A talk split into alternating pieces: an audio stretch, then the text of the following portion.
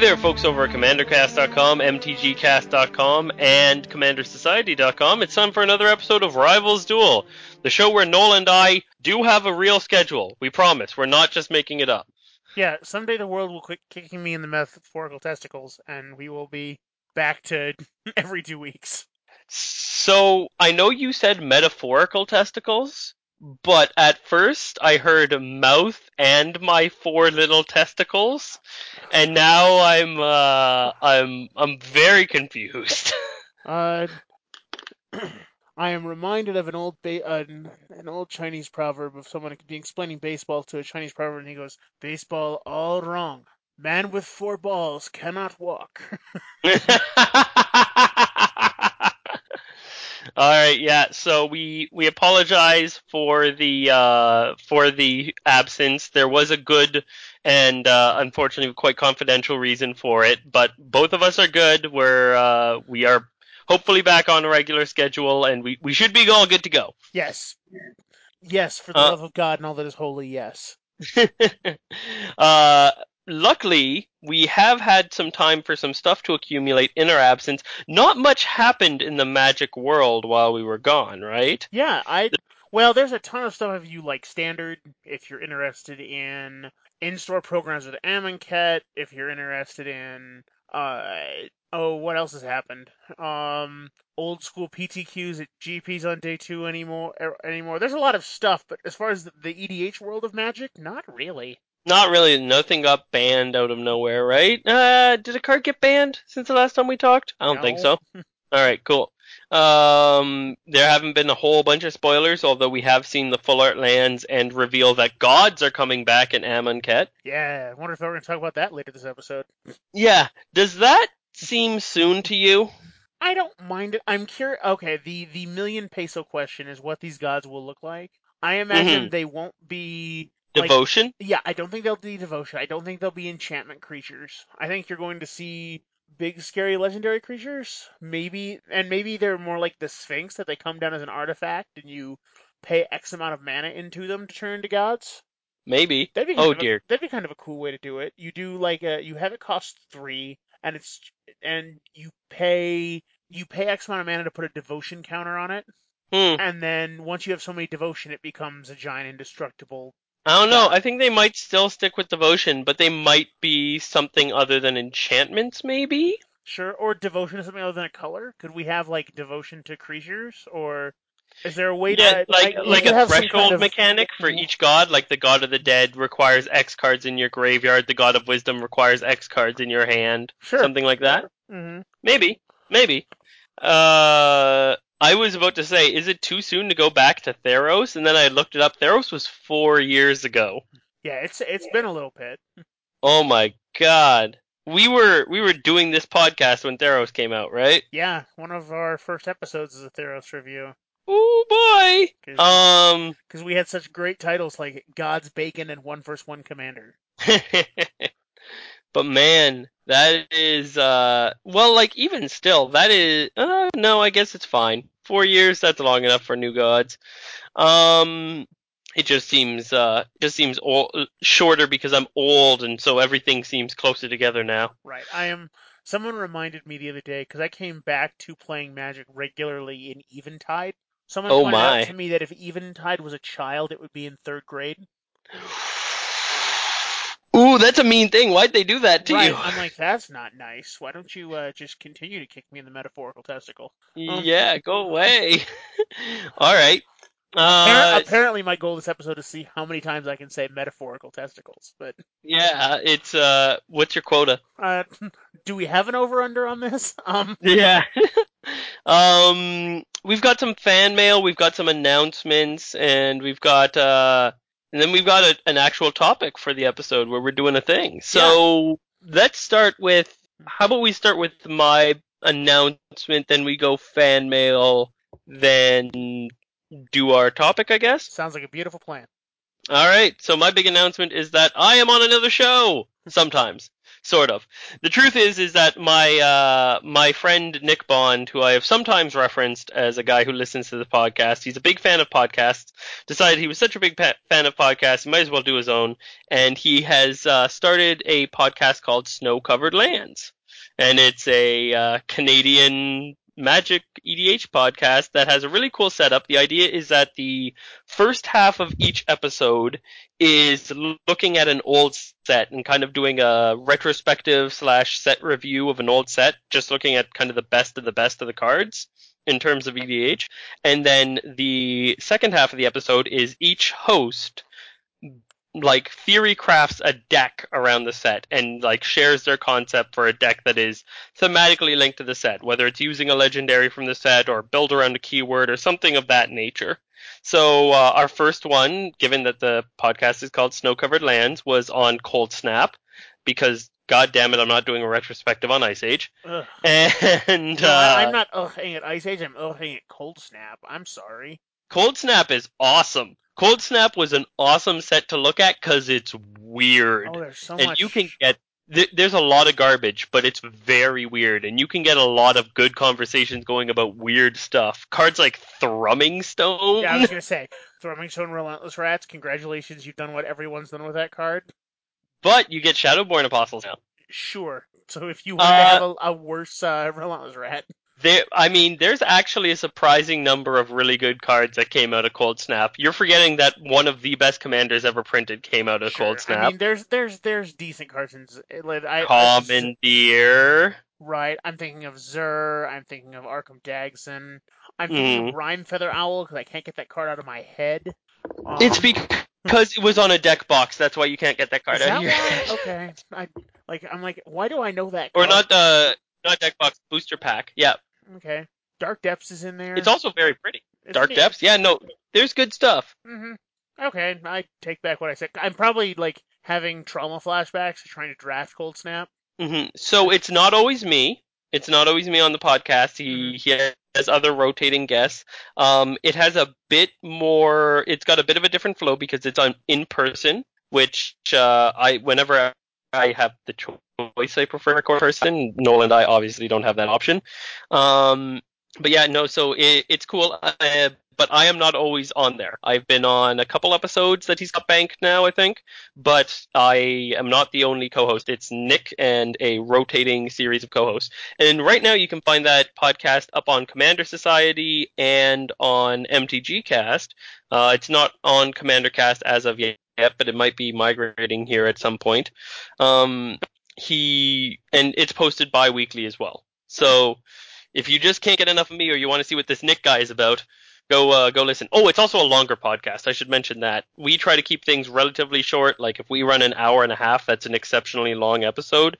Those episodes, I think, on the shorter end are an hour and a half. They tend to go to like the longer, like two hour mark. I I think. was gonna say, I imagine with a, a set review plus a deck build, it's probably there's probably some heavy lifting there. Yeah, it's like it's a yeah, it's an abridged version of both.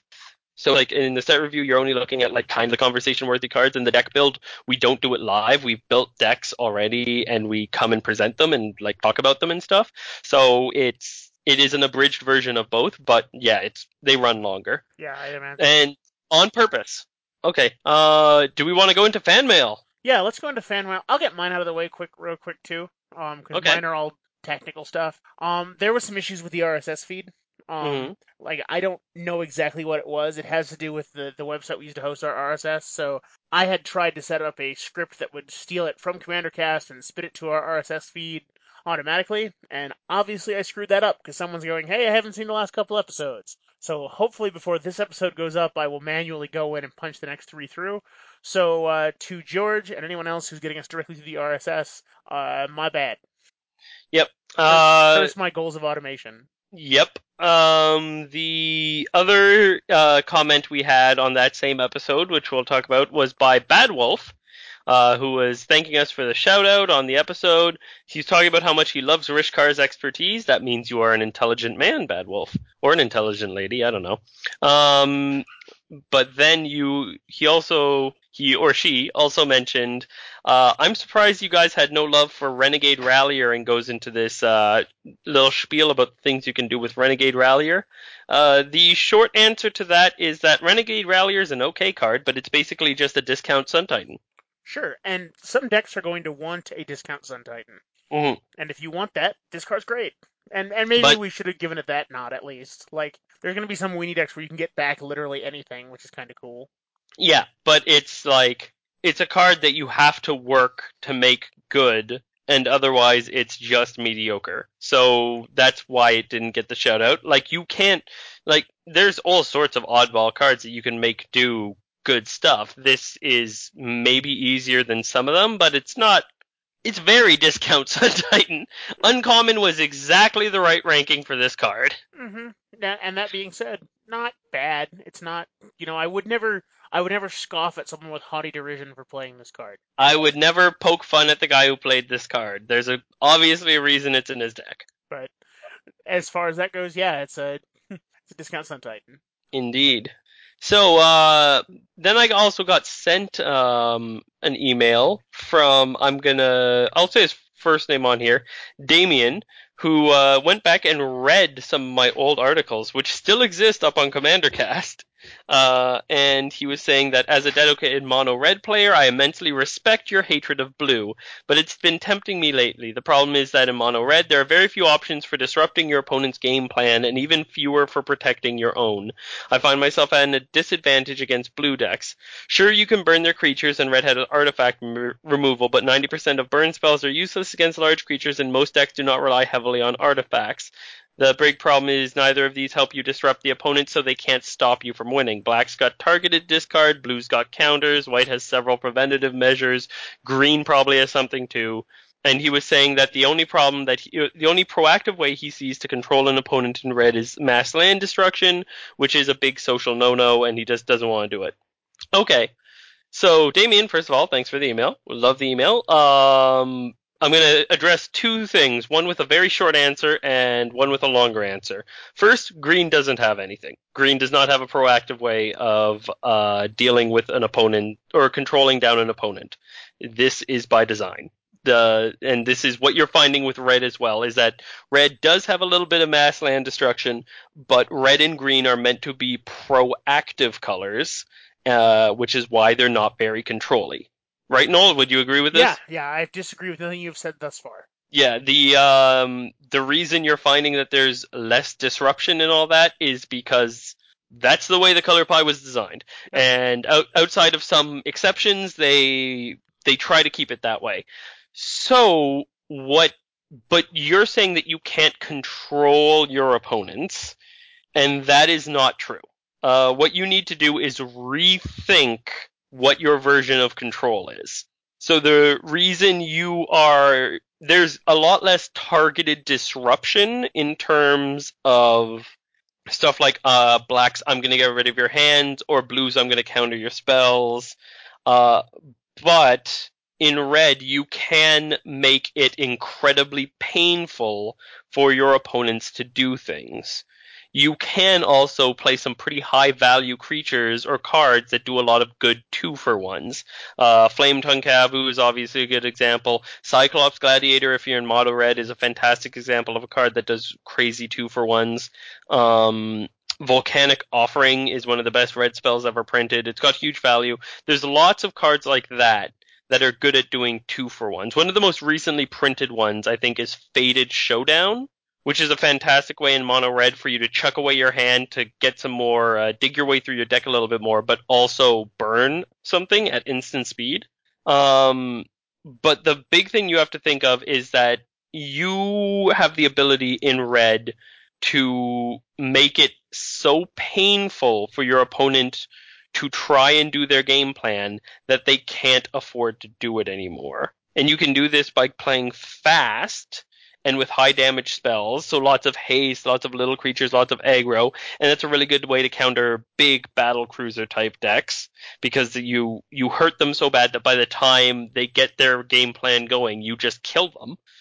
Or you can play stuff like um, the Eidolon of Revels, uh, stuff like stuff like mana barbs, things that tax your opponent for trying to play with traditional magic ideas, like getting you know playing low cost like counter spells and stuff like that or trying to tap a bunch of land to big play, play big stuff. If you can tax an opponent in terms of their health to make it too costly for them to play the way that they intended. And that's the proactive red way of controlling your opponent down Sure, absolutely. Um, just question for you because I Mhm. I had this conversation at my at my game table the other day.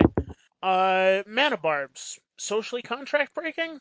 Um, mana barbs is not socially contract breaking in small doses, is what I will say. Mana barbs is um, and again, this is my personal opinion. So right, I, I'm not looking for the gospel. I'm looking for the Yeah. gospel according to Eric Bonvie. the gospel according to Eric Bonvie and the gospel in Eric Bonvie's experience has been mana barbs is a card that can really hurt and frustrate people, but it's not an outright I instantly hate it card. It's not the same as something like Mindslaver. Mindslaver, I've never seen someone get Mindslavered and not get super pissed. Sure. Mindslaver is just not a fun thing to experience. When you play mana barbs at a table, people like start to panic and they're like, "Oh boy, this isn't good." But you can play it and still have a fun game and have not people not be pissed afterwards. The problem with mana barbs is the same problem that you can run into with a card like Purphoros. For example, Perf- Purphoros is a really good card to compare to mana barbs because they're both dealing a lot of damage very quickly. Um, they're both uh, cards that are going to completely alter the way the game is changed, but not necessarily piss people off. What pisses people off is when they see them constantly. So if you've got Purphoros or Mana Barbs in every one of your decks and they keep showing up, it's really going to annoy people. Kind of like Nekusar wasn't a problem until he was. Sure. You know what I mean? Yeah. Nekusar Nekusar's problem was not what Nekusar does; it was his exposure, and I feel that way about Mana Barbs. Fair enough. I was just I'm ne- mana barbs is in the same category for me as Mind Twist. Okay. that it's in that very gray area to where if if a, if a play group as a whole were to decide we don't want to play with that card, I would kind of like Vorinclex is another one that Yeah. if, You'd if the whole play group goes that's not fun, get rid of that. Okay, Yeah. Exactly. agreed. And Vorin and and t- again, all, most of those cards are based on exposure. To the Mhm. point when you said Vorinclex, I just didn't care because I don't play against Vorinclex. I'm I can't remember the last time someone played a Vorinclex against me.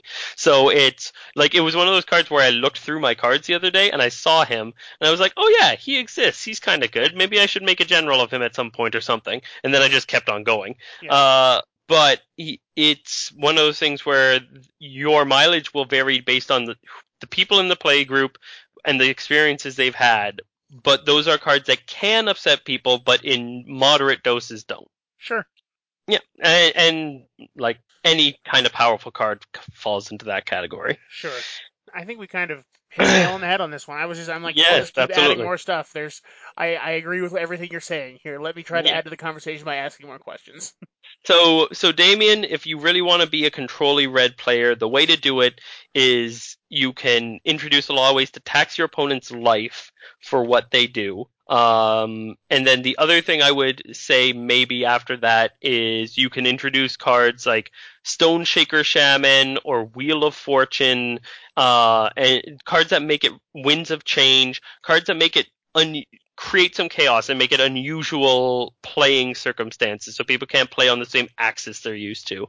However, before you do any th- of these things, I would consider going maybe more whole hog on the proactive strategy because that's what red is meant to do and in my experience that's where red's going to have the most fun. Red control can be sweet though, whether that's like Oh yes. big red control or that's like I saw the other day I saw a Diaochan deck. That Mhm. those decks are hilarious. They're great. They're they're red and controlly. They're very kind of there's a lot of kind of judo you did this to yourself type cards in it. Yeah, Diaochan's great for red control. Um Jaya Ballard's pretty good for red control. Jaya Ballard's pretty good. One of my favorite under the radar red control generals is Fumiko. Fumiko the low blood is great for red control. Yeah, that would do it.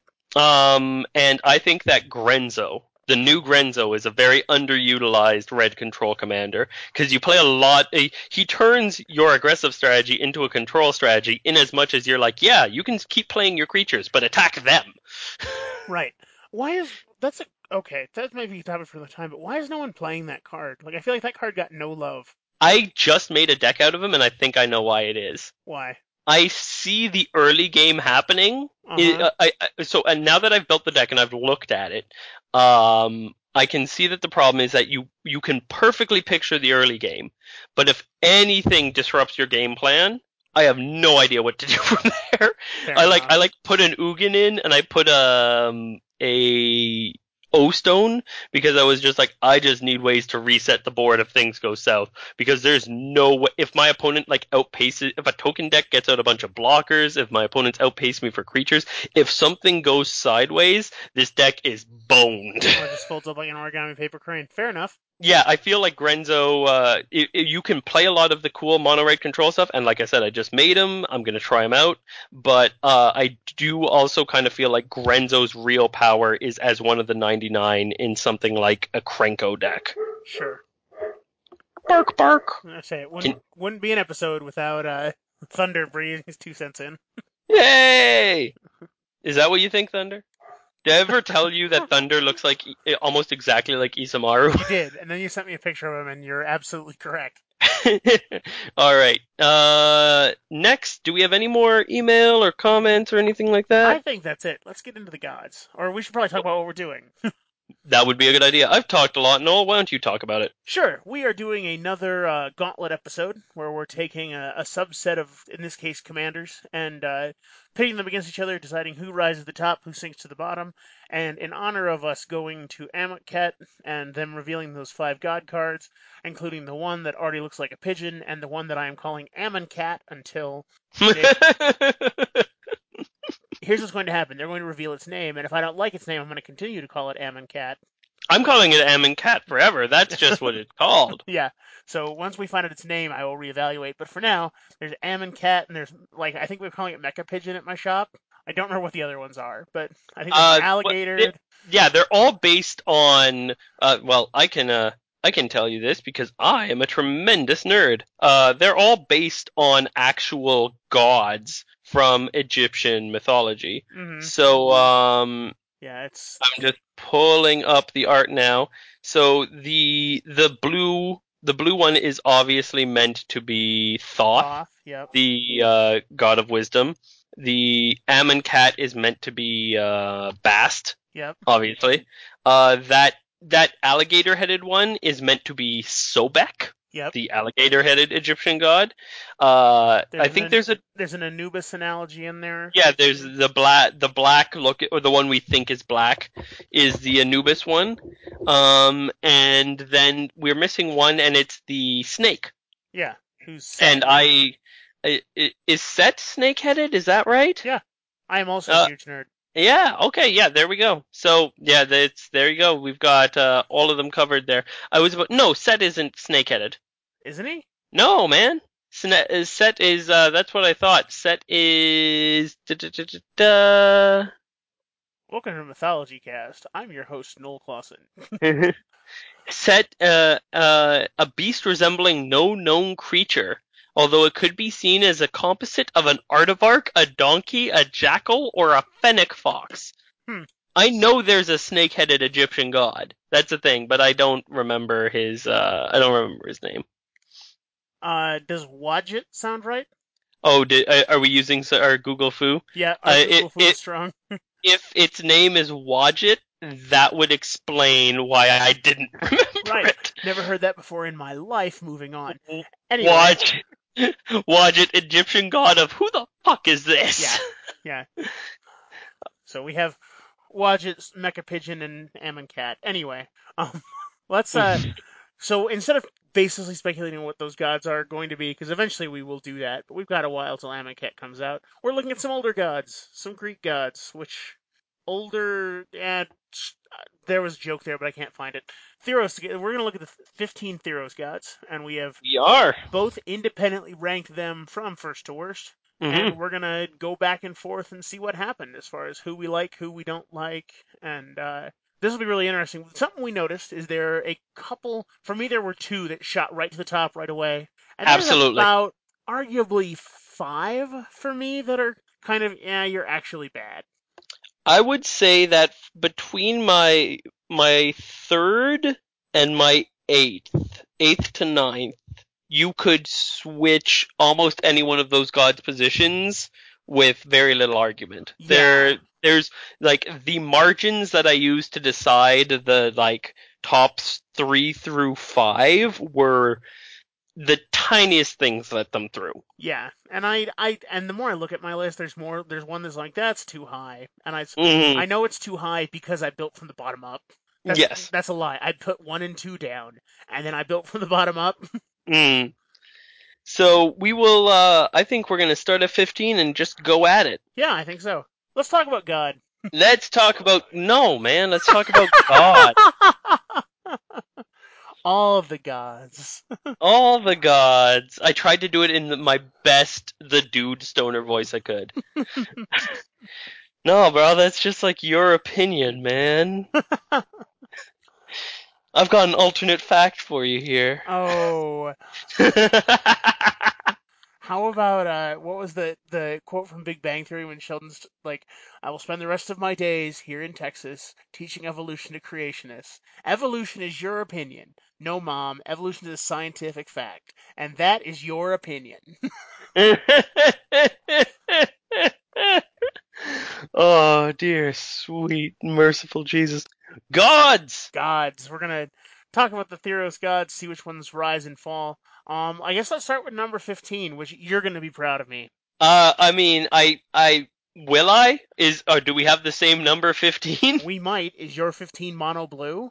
No! Absolutely not! Oh, mine is. Okay, cool. So we're gonna go into this. Your your number fifteen. Yes. You think the worst of the gods is Thassa, god of the sea? now now asterisk as oh dear. right Okay. as a general. Here's the problem with Thassa Okay. is she sits in a for in a she's wants to make creatures unblockable, which is not something I want to do in a blue deck. Okay. she scries, but she doesn't draw cards, and I'd way rather have like if I'm going to play mono blue and have a utility card as my general, I'll play a zombie so I can actually draw the cards versus just look at them. And she's a hard one to get and keep activated because, with the exception of like a couple of enchantments, there's really not a lot of blue cards you want to play. Like, and admittedly, your mind immediately goes to like Future Sight, and that's one of the good ones. hmm Did And- you try and make a Thassa deck? No, no Okay. I had this conversation in my head. Um, All right. It's just that you you you sound like someone who's been hurt before. No, It's- I I looked at it and thought about it, and and she and and here's the thing about this: all of these gods are fine. This is none of this is none of this is I don't know like insert bad legend here. No one is Ramirez DePietro. Like if you wanted to build a Thassa deck because that's your jam, go for it. There's just so many better options in mono blue. And she's I- great as a com- as a one of the 99 because occasionally that- she'll turn on and be great. But as far as as a general, eh. okay, uh, I wasn't just ranking them as generals. I was ranking them as wholes. Oh, see, I rank So- them just as general, so our list will Okay. vary a little. Might vary a little because Thassa Thassa is I think many of your arguments stand for Thassa as a general. Uh, aggro in mono blue isn't great. Um, the turning her on is not necessarily easy. Uh, at the beginning of your upkeep, scrying one is not as good as drawing. That's all true. I like the fact that she's cheap. I like the fact that she's indestructible. But uh, as one of the 99, there's so many decks that just love Thassa, Oh, yeah. Uh, Rafiq, all of those guys. They just can't get enough of Thassa. It's one of the best cards in the deck. So I can't imagine she she's in my top 10. Okay, and and if I were doing, I did just as generals, so Okay. our list may. Well, I don't think our top two are going to change, but Uh, Might change which one is which. uh, no, I still hold by it, but uh, maybe not. Anyway, um, actually, yeah, it would swap them if I did it by. Never mind, I'll be quiet. Um, but yeah, Okay. just as just as a general, there's so many better like I, I and part of me is this is part of just my deck building philosophy with EDH. I look at a general as a card I always am going to have access to. And if I Mhm. have to pick a mono blue option of cards I already have access, always have access to, there's three, four off top of my head I'd rather have. hmm Yep, absolutely. I agree with that, but I still think Thas is great. Did I tell you that I'm on the verge of making a mono blue deck? Really? I am. Uh, I'm about an inch away from making a mono blue under a hundred dollars Teferi deck, just to prove that mono blue doesn't need a wallet to be an absolute douche. Oh, creature Teferi or walking Creature Teferi? Teferi. Okay. Um, my number 15 is also a monocolored general, but not the mono blue one. It is the mono green one, Nylea, God of the Hunt. Oh, good. She's. I was worried that was going to be a pet card of yours because she's hanging out near the bottom of my list too. Oh no, this is not pet card. This is garbage. This is unsalvageable trash. okay, so the problem with Nylea, God of the Hunt, it's not as a card in stasis, completely isolated from everything else. It's not that bad. It's uh, four mana, which is relatively cheap in green and doesn't compete with Cultivate and Kodama's Reach mana. Um, it's indestructible, which is always good. As a creature, it's a 6-6, which in green you feel like it should be bigger. Uh, other creatures you control have trample is an okay ability, and being able to pump creatures for plus two plus two is an okay ability. It's very expensive on this card though. The problem with Nylea is that she does all the stuff that green already does, like Right. a half to a third as good as all the other cards do it. Right. She's just nowhere near any of the cards that have already been printed. Yeah. And, and here's the thing: is about Nylea. All of the stuff that you want her to do is already being done by your green cards. I'll give you a hint. You want to make Exactly. your fatties have trample? Most of your fatties already have trample. already have trample. It would be like if Purphoros's thing was. It, it, it's the problem with Urabrask as a general. Urabrask, I, I keep wanting to make a Urabrask deck because he's the Flash, and I keep wanting to make a Flash themed deck because he he goes fast, and he goes so fast that everyone else seems to go slow. That's really cool as a concept, but all the a lot of good cards in red already have haste or give haste. So Urabrask is good as one of the 99, but not good as a general. Nylea isn't even good enough to be one of the 99. Yeah. I I agree with everything you said. So much so that I'd like to move on to number fourteen. Uh oh, which is Nylea. god of the hunt. Yep, All right. absolutely. We're done talking about her then. Uh, do we want to? Let's see if my number 14 is around the same as your uh, number 13. Let's see if the pattern holds. But I feel like this guy might be a pet card for you. okay. It's another monocolored one. Uh, maybe not. Heliod, God of the Sun. Uh, lone. I have it higher than it's within my bottom five. Gotcha. Yeah, no, Heliod, God of the Sun is again doing a lot of the stuff that White likes. Mhm. Um, doing other creatures you control have vigilance is a weird like it, it, it is good. It's positive. The fact that he's indestructible is is good. Um, the fact that he makes enchantment cleric tokens is really what makes him good. But god damn, it costs four to do it. Yeah, like don't get me wrong. I love something that I love armies in a can as much as the next guy, but four mana for a one-one. That I mean, there's there is a line. There is a line that must be drawn at some point, and four mana for not a one one, a two one. Oh, it's two-one. Still, two one instant speed four mana for a two one so the only thing good about his ability costing four is that it gives you something to do with your mana if you end up hellbent in mono white. Yes, it does. uh but yeah that's not where you want to be. This card is not good. The i i was tempted to put it slightly higher because there's some really situational ways to make him awesome. There's some cards that combo really well with him because of the enchantment thing. Um, newest Odric works really well with him because you can give your whole team indestructible. But these are really, really corner case, and all the other corner case good generals come up more often, quite yeah. frankly. Yeah, the only place I've seen this be just devastating is in a Daxos the Returned deck. Yes, I can see that. Where it's but watch like me, watch me cheat with it, but for the most part, makes really expensive tokens. And that's still a lot of mana for a yeah. Daxos the Returned deck. Mm-hmm. All right. All right. 14, so 13. Mm-hmm. Uh, do you want to go first this time? I feel like I'm. No, I, w- I'm I want you. I'm i want you to flag. go first. Okay. Okay. Because I'm pretty sure this is a card where you're gonna go. No, this card is fine, and this could easily be in that mushy middle. I've just every time I've seen it played, it never gets the mileage it looks like it should get. Mm-hmm. And my my number thirteen is Mogis. I I don't disagree. Okay. It's not my number thirteen, but I don't disagree. Like the card, when you look at it, you're like, cool. They either sack a dude or take some damage, and that'll build up over time. For the most part, though, you have 40 life in Commander, which means you can pay this about 15 times before you care. Yep. And sack, or or you just, I'm a token deck. I can make infinite dudes. Or I'm a Meren of Clan Nel Toth deck. I'd be happy to sacrifice a dude for you. Mogis is so the one of the coolest Mogis decks I have ever seen, uh, and I think maybe the only one that has ever worked was I saw a Mogis creatureless Rakdos hate enchantments deck. So it ran a lot of stuff like lethal vapors, a lot like things of that nature. You know what I mean? Like a lot of stuff that played on the fact that it didn't have pyrohemia uh, and pestilence. Lots of cards like that. Lots of enchantments that could turn on Mogis, but still play on the fact that they did not run any creatures at all. Okay? Sure. That deck, when it worked, was cool. I don't know that I would call it good.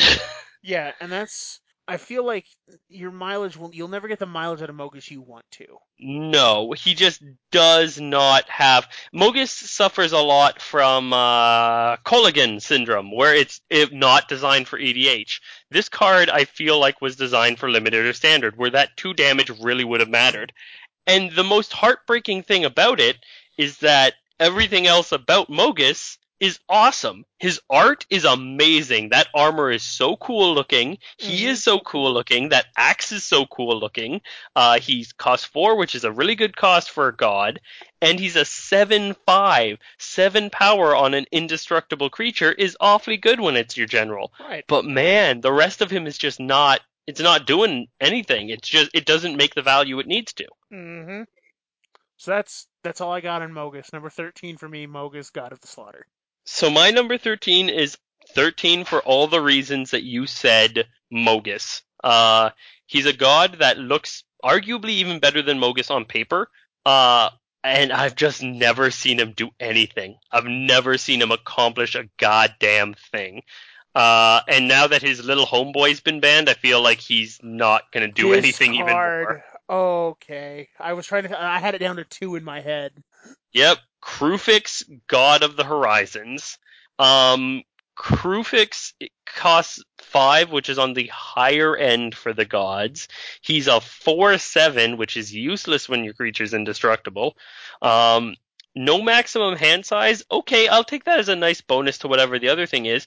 But the other ability is unused mana doesn't empty from your mana pool. It becomes colorless and sticks around. That's not as useful as you hope it would be. Right. A lot of people look at this and they're like, oh, it's Simic Omnath. This is not Simic Omnath. This isn't even close to Simic Omnath. Right. Colorless mana is not as helpful as you might hope it to be. And usually, if you're making so much colorless mana that storing it matters, you don't need to store it. Right.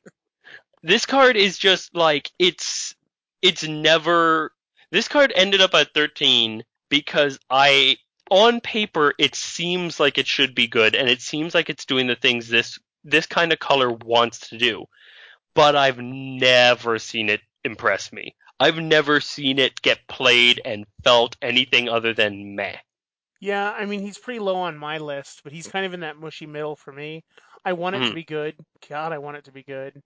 But it's just not. Yeah. Every time you look at him and you look at Prophets uh, or uh, Prime Speaker Zegana, you just go, "Where did things go so wrong?" Right? like there's and the other problem is also its competition. Like blue green is stacked with really good generals.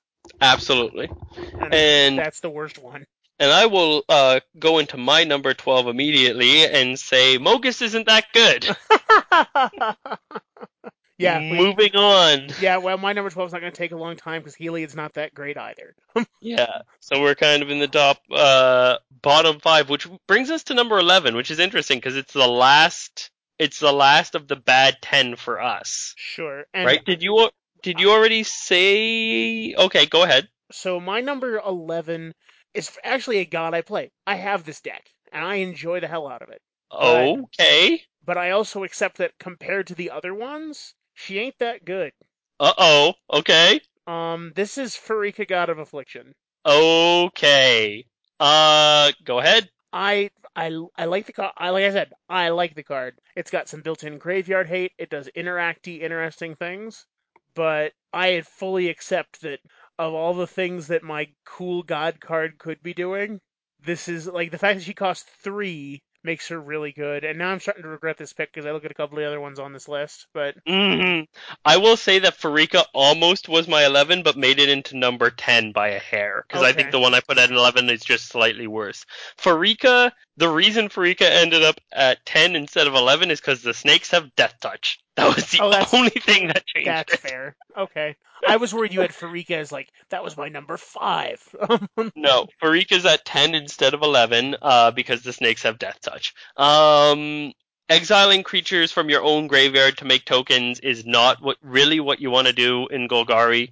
You kind of want to recycle those creatures. You can do better things by exiling them usually than just getting a 1-1 death touch. Uh, having graveyard hate that helps your opponent also isn't that great. But I know my friend has made a kind of group hug group slug themed deck around this that he really really likes. Uh, I also think that as as a general, the fact that this thing turns on and beats face can be I've seen it be super relevant. The fact that it's hate when you need it is relevant. The fact that it costs three is very good. Like it's it's a really big mix of highs and lows. Um, so it, it made it into the top ten by this much because the snakes have death touch. right. You can also play politics with this card. Absolutely. Like, ooh, that's a big guy swinging at you. Mm hmm How would you like a death touch snake? Yeah, exactly. Like there's lots of stuff that this is a card that is the opposite of uh, Kruphix and Mogis. It is better in practice than it is on paper. If Yeah. you were judging this on paper, you'd probably say eh, it belongs in the bottom five. But this is a god that when it actually hits the battlefield matters more often than you'd think. Mm-hmm. Um, my now that I've explained that my number ten is Pharika, so we'll just skip past that when we get there. But my number eleven, the one that just got edged out by Pharika, is another female, and it is Ephara, god of the police. So obvious sting joke here. Like, hmm but other than that, I actually so Ephara is one for me that I've been kind of like somebody I somebody in my meta built an Ephara deck and I laughed Mhm. at it. I'm like, you're kidding me, right? But when all of your creatures say draw a card on them, it's mm. actually Oh. okay. It's not now. Don't get me wrong. It's not. It's it's still. It's in my mushy kind of middle area, and it's coming up pretty quick. But mm. as far as like what expectation versus reality for me, eh, reality was way better than what I expected. I thought this was a card that did nothing, and it does something, which is It does do we said for something. Stuff. I, I'm I'm not trying to say this card is useless. It does do something. The reason I made that God of the Police joke is because my Nick, the uh, the- oh I should mention the Pharika deck I mentioned earlier was done by Nick, the uh, the new host of the Snow Covered Land podcast, and he also made Ephara God of the Police, and it's nothing but police themed cards. it's nothing but cards like Rule of Law and Justicars and stuff like that. And that deck is not as bad as it should be considering the cards it has to run to be on theme. Right. But the reason Ephara ends up as number 11 and in the bottom 5 is because she is as far as my, me looking at the gods and double checking, making sure I'm not wrong about this. Yeah, other than maybe Mogis, she's the only god that's throttled. Her power is at, set at a very hard limit. It's one extra card. And I understand why that's the case, but it's only ever one extra card on each turn. I've played against a really, really tuned, uh, back when I used to play one-on-one EDH, and when I wanna say it was around the cons block when the gods had come out, but and they'd been out for a little, little while. There was a guy who was trying to make Ephara into a, a really competitive deck, and I just consistently stomped all over it. Like it was not as scary as he needed it to be. He was trying to make it basically Pope that drew cards, and it just wasn't happening. Um, this card will get you stuff. It this god does stuff. It will get you places. but in order to get like the real value out of it, you've got to build an entire engine, and even then, the card li- the card limit on your draws is very throttled. So I don't like it for that reason. Fair enough. Uh, are we at your number ten? Um, yes, my number ten has uh, is Kruphix. We've kind of beat that horse already, but Mm-hmm. um, like you said, it's it seems like it's going to do great, amazing things, and then you realize I have a pile of colorless mana.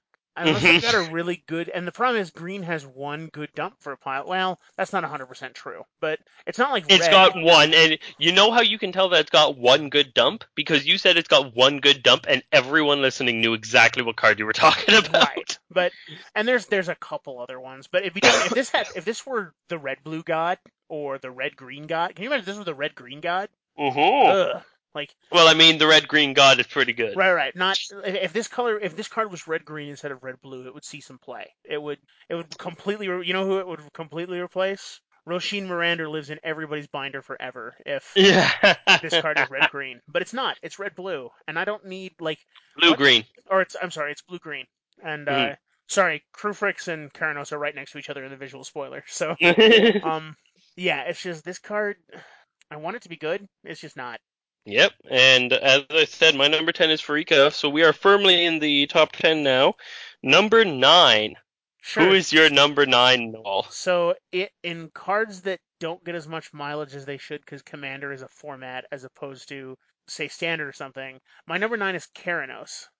I put Keranos higher up because I've seen Keranos be very scary. In fact, I put Keranos significantly higher up. Um, and I suppose like the now that I kind of think about this a little, the Keranos is one that I think at one point was as high as four on my list. Um, hmm and and these middle ones, the their the depth is by inches, but uh, They're very swappable, yes. yeah. Um, it's just like if I'm drawing an extra card on every player's turn, like this plus Consecrated Sphinx is cool, but Consecrated Sphinx is also just cool. Mhm. Um, and three damage is not insignificant, but also not like backbreakingly so. Mhm. Like it can be So- real hard to deal with. A, you're either just shooting a player, which three damage is enough to be annoying, but not enough to actually get the job done, or you're killing a creature that may be relevant. Like three, three doesn't kill fatties. I have some arguments in Fit favor, but he's far enough on my list that I want to save those for when I get to him. Sure. Uh, so I'm going to talk about number nine, which is I'm going to say is the last of the like gods I consider pretty low end, mediocre gods. Okay. Uh, after this, we're kind of in the middling category where they very much vie for that top spot, or, or very where they can very much vie against each other, and then we get to like the top three where they outclass the others by a mile. Um, so my last of the middling gods is Karametra, god of the harvests. Yeah, And- I, can, I I can see this. Go ahead.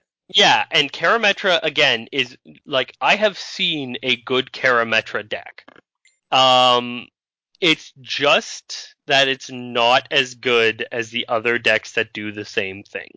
Karametra is not as good as Titania. Karametra is not as good as Azusa. Karametra is not as good as Selvala. Either one of the Selvalas. Uh, and for that reason, I don't like Karametra that much. That being said, you can play a Karametra deck and it can be good. I'm not trying to diss out this card too much. It just isn't as good as any of the other gods in my opinion. Yeah, and I kind of agree. Like Karametra's good, but there's things that do what Karametra does better. Absolutely. So that puts us at eight, right? Mm-hmm. Okay. And I'll briefly talk about my eight first, sure. uh, because my eight is Thassa, which Okay. ended up a lot higher than yours because I was thinking of it other than a general. yes, there's that would be why.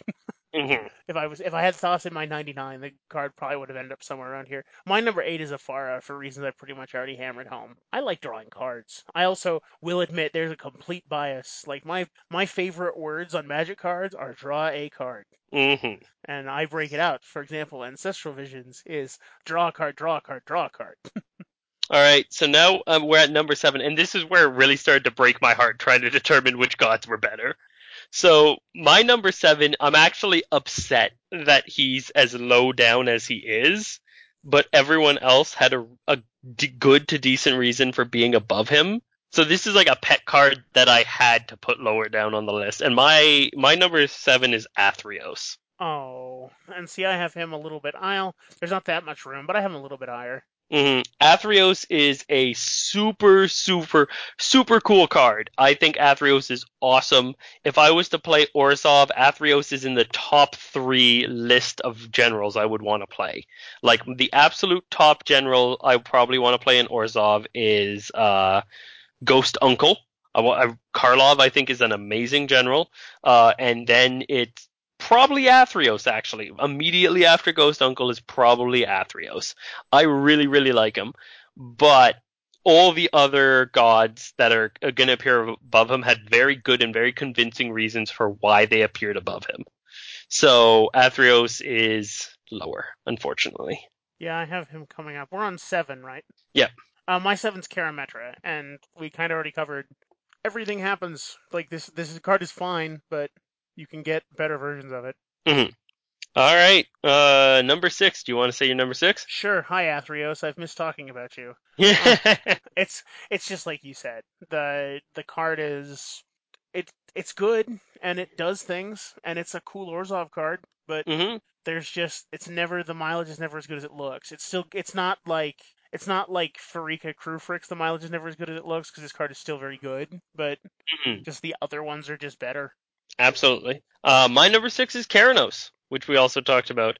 So the reason I really like Keranos is that Keranos is a is it general that you can build any way you want and still get a tremendous amount of value. If you don't build to draw on your opponent's turns, you are still starting off your turn every turn with a indestructible potential 6-5 might not be a creature but an indestructible thing that is either going to let you lightning bolt something or draw an extra card. So if you just want to play, is it I have a dream? It, like I'm going to build what this specific thing that I want and is it, and I don't know what else to play with it. I you can play Keranos and it's awesome because every other one of the generals hat pushes you in a very specific direction and is it in my experience anyway Or are unplayable garbage. or are unplayable garbage. Tibor and Lumia doesn't say you have to do anything except play blue and red spells, but on the other hand, you're playing Tibor and Lumia. yeah, I but you forgot can do this had the draw an extra card thing on it. I feel dumb. Keranos should probably be Yeah. higher on my list. Keranos is uh Keranos will let you have any dream you want in Izzet and make it work. And Noel, if I was to make a artifact themed Izzet deck, Keranos is a general I'd play. Oh no, I'm holding out for a hero, baby. I bet. I might be waiting a long time, but yeah, They're gonna print it in Amonkhet just to mess with you. you know what? If they do, great. I finally have it. I just want a deck that Bosch and Memnarch can hold hands and skip into the moonlight together. That's so much to ask. Anyway, Alright, so who's your number six? my number six is. Uh, you already got that. Was Athreos. Oh, okay, there we go. Yeah, that's right. So we are now officially in the top five, Yep. and we have, I think, the exact same five gods left over. So remaining for me in no particular order: Erebos, Iroas, Phenax, Xenagos, Puff Puff. Yep, I, I noticed that those are the five remaining for me. Okay, so we are right in the right thing. Mm-hmm. My, I am arguing with myself even to this moment about swapping two. Like five and four in my mind are swapping back and forth as we speak. Okay, um, five and four are in their places for the same reason. So, like, I don't care about swapping them back and forth. Sure. Um, my fifth right now is Iroas. That is my number five. Okay. I wonder just how much these are gonna. I feel like there's only well, one and two could be swapped, or anyway. Sorry, I'll quit speculating ahead. But Mm, uh, Iroas is a good card. Iroas Like, is a very good It's card. a big, scary. It's another of my red-white mid-rangey combat generals. Iroas is also kind of like uh, Keranos, where I think that if you're playing Boros and you don't quite know what you want to build, Iroas is a general to build. Yeah, it does things, and its and its stuff is all fine. It gives you a very, it gives you an aggressive front, but not like just combat aggressive like you'd get from like Gisela or Mhm. um Aurelia. Mhm. Like I think Iroas is I, I think Iroas is the best Boros general available right now. I think he's incredibly powerful. eh, Bruse Tarl might give you a little bit of run for your money. Bruse Tarl is cool. I really like Bruse Tarl. I think Iroas is better. I think the prevent all damage that would be dealt Mhm. to attacking creatures and making them harder to block is huge, Mm. and the fact that he's a three hit swing. Oh yeah, he's he's in the three hit club. Never mind. Yeah, probably Iroas. yeah, Iroas is very, very powerful. Mhm. If you've ever had to fight against a deck playing Iroas at the helm, oof, Mm. block, trying to stop the damage is a nightmare. Yeah. All right. So that's So we're at number four. Four is for me Phenax. Okay, so my number four is Phenax. Let's just hold hands together and skip into the moonlight. Mm-hmm. Phenax is crazy powerful, but it's a mill deck. hmm Phenax made a uh before before Phenax was printed. I would have said that playing Mill is silly and stupid. Phenax makes a a, a strategy that is still objectively silly and stupid plausible. Yeah, viable. So yeah, it's good. Like Mhm. he, you, if you make Phenax, you make, you put in all the best mill cards, and then you put in a bunch of black and blue cards that have big butts. And that deck will regularly win games. Yeah. That that that deck is like leg- it's not even like oh it's better than you th-. like it's legitimately good and threatening. It will win games all the time. Yeah, like which before you would play what? Mirko or uh Oh yeah, Zadzak, Zazov, my Lazov. Neoplasm. Some people tried to do. Like you did some really desperate things trying to do make the mill thing. Uh, there was the Merfolk dude, Ambassador Laquatus, I think. Oh yeah. He's a guy you can pay into. Um, oh, and uh, Oona. Oh yeah. People try to go you'd make infinite mana with Oona and win, sure. Yeah, Oona or Geth. People tried doing some weirdness with Geth. Yeah, like it's just there was lots of ways people tried to make the mill thing work. Here's the thing: almost every card we just named goes into the Phenax deck, but Yeah. Phenax does it better. Yep. Not to mention there isn't it that werewolf card where you just I win the game. Uh, in the Let Build Phenax we talked about it. But anyway. oh yeah. Anyway, Yeah. so number three, I, I'm almost certain our number three is going to be exactly the same. Is he the god of the dead? He is, in fact, the god of things that are not alive. yeah. Erebos Uh, is a good card. It says Erebos draw a card on it. Erebos is a really good card. He also ends up in a lot of decks. Yes. Like That's that's the reason he beat out the other ones for number three for me was that Erebos, in addition to being a very good general, ends up in a lot of decks. it's an indestructible greed that sometimes turns into what a five six. Yeah, five seven. Oh yeah. So yeah, like I said, it's an indestructible greed, which I play greed in a lot of decks I shouldn't play greed in, but mm-hmm. Let's not forget that he says your opponents can't gain life. yeah, your or, That matters. yeah, your Oloro player will cry, Delicious salty tears of pain. which is fine because that's pretty much what every Oloro player deserves. yes. As somebody who has thought about and or built Oloro, yeah, yeah, yeah. All right. So this is the big one. Yep. Tumber new. All right, number two. Go ahead. Who's your number two, Noel? Okay, my number two is Xenagos. Tell me I'm wrong. Uh, my number two is Xenagos, God of Rebels. All right. Yes. No. Xenagos is an amazing commander. Yeah, this card's real, real good. If you don't agree with us, it's because you haven't played against a Xenagos deck, Yeah. or played with a Xenagos deck, or been across the room while someone else played with a Xenagos deck. Right? Like this is the this is the commander for my you're just learning how to play commander, here's a commander deck deck. It it's uh, anyone who likes Gruul. Like Yeah. I still think it's the best Gruul commander. Um, it gives haste and more power. These are huge, hugely beneficial things.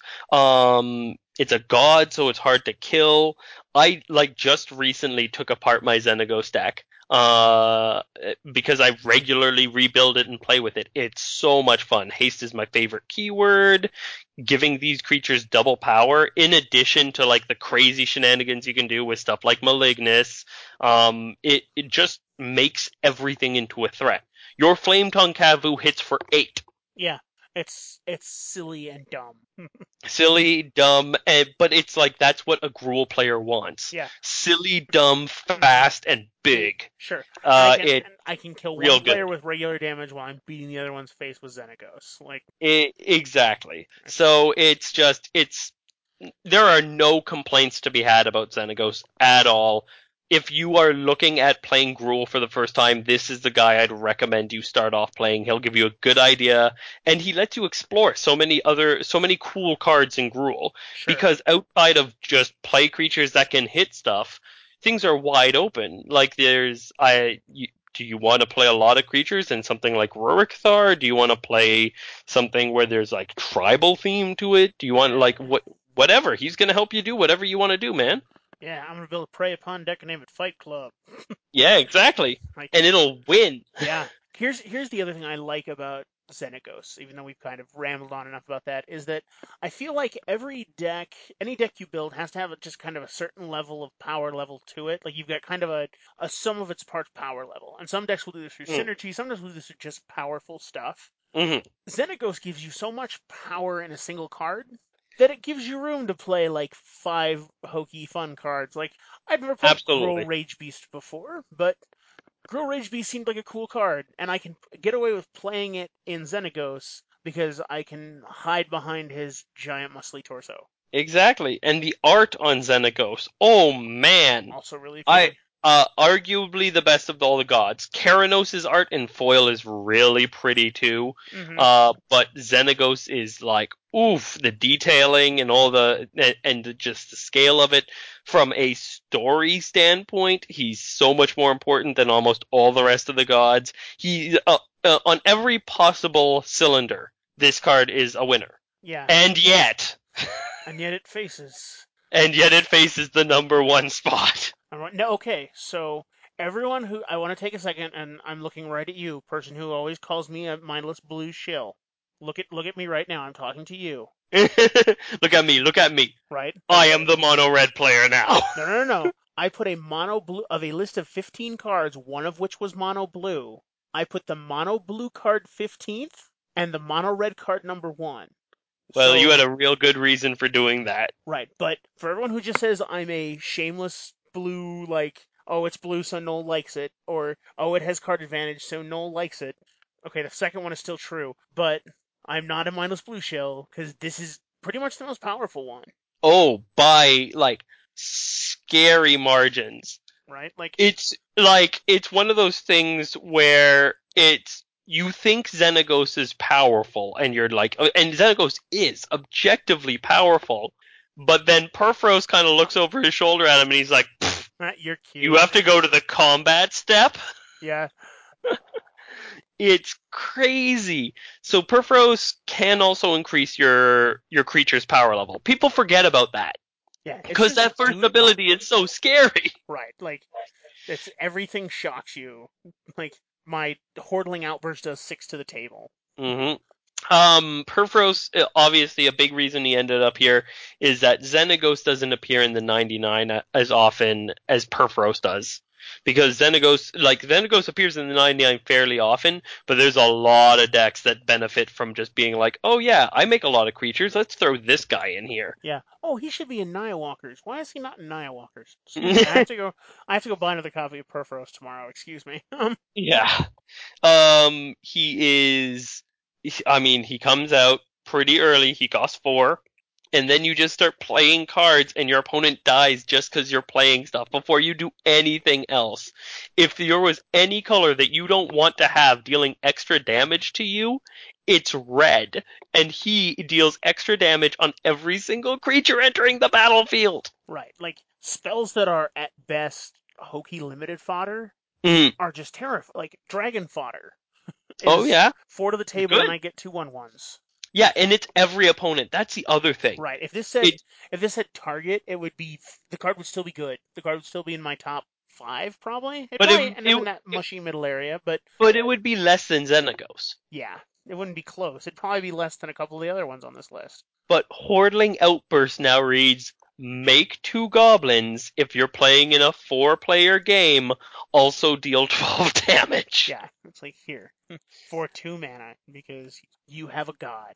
I used to play I used to play Purphoros just because the doing the math involved in figuring out how much damage I had dealt in a single turn made me smile. He is the nuts and in mono red he is on more often than he's not. Yeah, red has a pretty good job of, and and what it is is that red goes wide, where whereas like black you'll have things. Oh, this just this Phyrexian Obliterator has four black symbols. Thanks. Versus Purphoros, I have 24 cards in play. hmm exactly. You'll end up with a lot of stuff that has one to two mana symbols, and suddenly Purphoros is also hitting.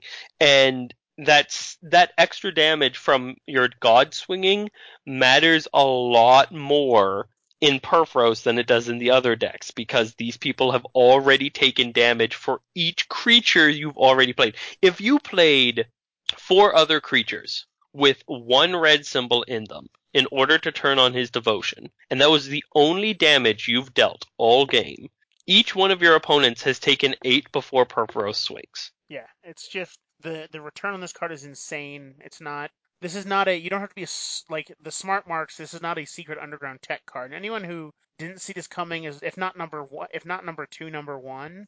hmm Yeah, like this is. No one was shocked by this. I'm sure our middle picks were interesting. This one is really not. Yeah, no, I love Purphoros. I can't. Uh, I wonder how good Sobek will be in terms of standing up to Purphoros, but I have no illusions that he will be weaker because there's just no chance. Right? I don't, and I don't want another powerful. No. That god that powerful in mono red. It's No, I want a mo- turn. How about a mono green one? want that a kicks butt? no- yeah, I want another mono red god that's playable. Yep. But I do not want anything that even tries. If it tries to out Purphoros Purphoros, I don't want that card to exist. Right. And same, and I'm also this about every like this is always my hope with marquee characters. I don't necessarily need them all to be gr- like greatest hits. I don't need them all to be awesome. I just want No. them all to be decent. Like, hmm don't make me embarrassed about like. That's one thing that's great about this cycle. Really, is that none of these cards are embarrassing. Uh, well, I mean, There are ones that Nylea are, is there are ones pretty that are bad. better than others, but even even Nylea isn't like isn't unplayable garbage. I, I okay. know I'm more forgiving than you are on cards. N- Nyle- Nylea is isn't unplayable garbage if you've been playing for like less than six months. Sure. Like as far as like if I show you this is the intro pack, here are these 15 cards, you're gonna look at that and go, all right, all 15 of these cards are fine. They're all on scale between. There's no there's no stinker in this pack. Sure. Yeah, I feel like we've I feel like we've wrapped this up. The the gods are a cool cycle. For it's weird for me to think that there are so not just Magic players that weren't playing during this, but so many Magic players. Mm. These are like I can't think of any. Well, I don't see as many of these as I used to. I still see. Let's see. I gotta look at. I'm looking through the list real quick. I have seen. Eh, I see I see a lot of these fairly often. I'll I'll say that I see at least a third of these fairly often. Thassa, Puff Puff. I play Pharika. He plays. Yeah, I probably see between a third and half of them any given Which- Sunday. Like, Which for a cycle that's in the double digits, that's pretty good. yeah, like seeing like half of your cards are. And and we even said that really like the first nine of the of like one through nine are all good. hmm So yeah, this is a, a neat cycle of cards and kind of a fun little throwback review. Yeah, I'm. I'm sorry. Um, it's late for me. Um, I am very excited to see what they do with these gods in Amonkhet. Like, I'm I'm very excited to see. Talking about this list has made me excited for gods again. So I I want to see what they do for the Amonkhet gods. Pretty bad now. Yeah, it'll be fun. It'll be a fun like I'm really kind of excited for Amonkhet. The other thing worth noting about this uh, this cycle is that every single one of these was tried as a general. Oh yeah. Not a single one of these guys got put on the bench right away. Everyone tried. Oh, Most people tried like four or five of these as generals, and every single one of these generals has been made into a deck by someone. yeah, like I'm I'm counting. Yeah, most people have tried uh, some, especially when these came out, a non-zero number Mhm. of them because it's just like this is cool, and and there's something about saying this is the creature type god. Yeah, the best thing about playing any of these uh, cards as your commander was being able to play Cavern of Souls and name your creature type as uncounterable god. Yeah, it's just Yeah. it's a it's a it's a cool cycle of old cards, and I hmm now appreciate them letting us go on for an hour plus about this Mm-hmm. nostalgia trip. I don't know if I'll call this bat like this is either the gauntlet or nostalgia cycles, but I don't know what I'll call this yet. All right. And on that note, I think it's time for us to wrap things up. It is. Um, if you are looking to get a hold of me, my email is Noel Clauson, N O L E C L A U S O N, at gmail.com. I'm also on the Twitters at, at MTGNoel. Oh god. Uh, I'm Eric and I can't stop yawning. Uh, I am Eric Bonvie at gmail.com, E-R-I-C-B-O-N-V-I-E at gmail.com. Uh, you can get a hold of me at that Bonvie guy on Twitter or at our Facebook page at facebook.com slash rivalsduel or in CommanderCast in the comments below. Yep, and if you're looking for an RSS feed for the show, which I promise I will get working again, it is feeds.feedburner.com slash rivalsduel. Mm-hmm. And uh, if you want to catch more of me, please, please, please go on MTGcast or CommanderSociety.com and check out my friend's new podcast, uh, Snow Covered Lands. I would, would really, really appreciate you giving it a listen just to, to give him an honest shot at uh, getting his new podcast off the ground. It's it's quite good. He has a voice for radio much more so than I do, and uh, I, I really enjoy recording with him. All right, so we will, with that, we bid you all adieu and see you again in two weeks. Yep, see you then. Thanks for listening.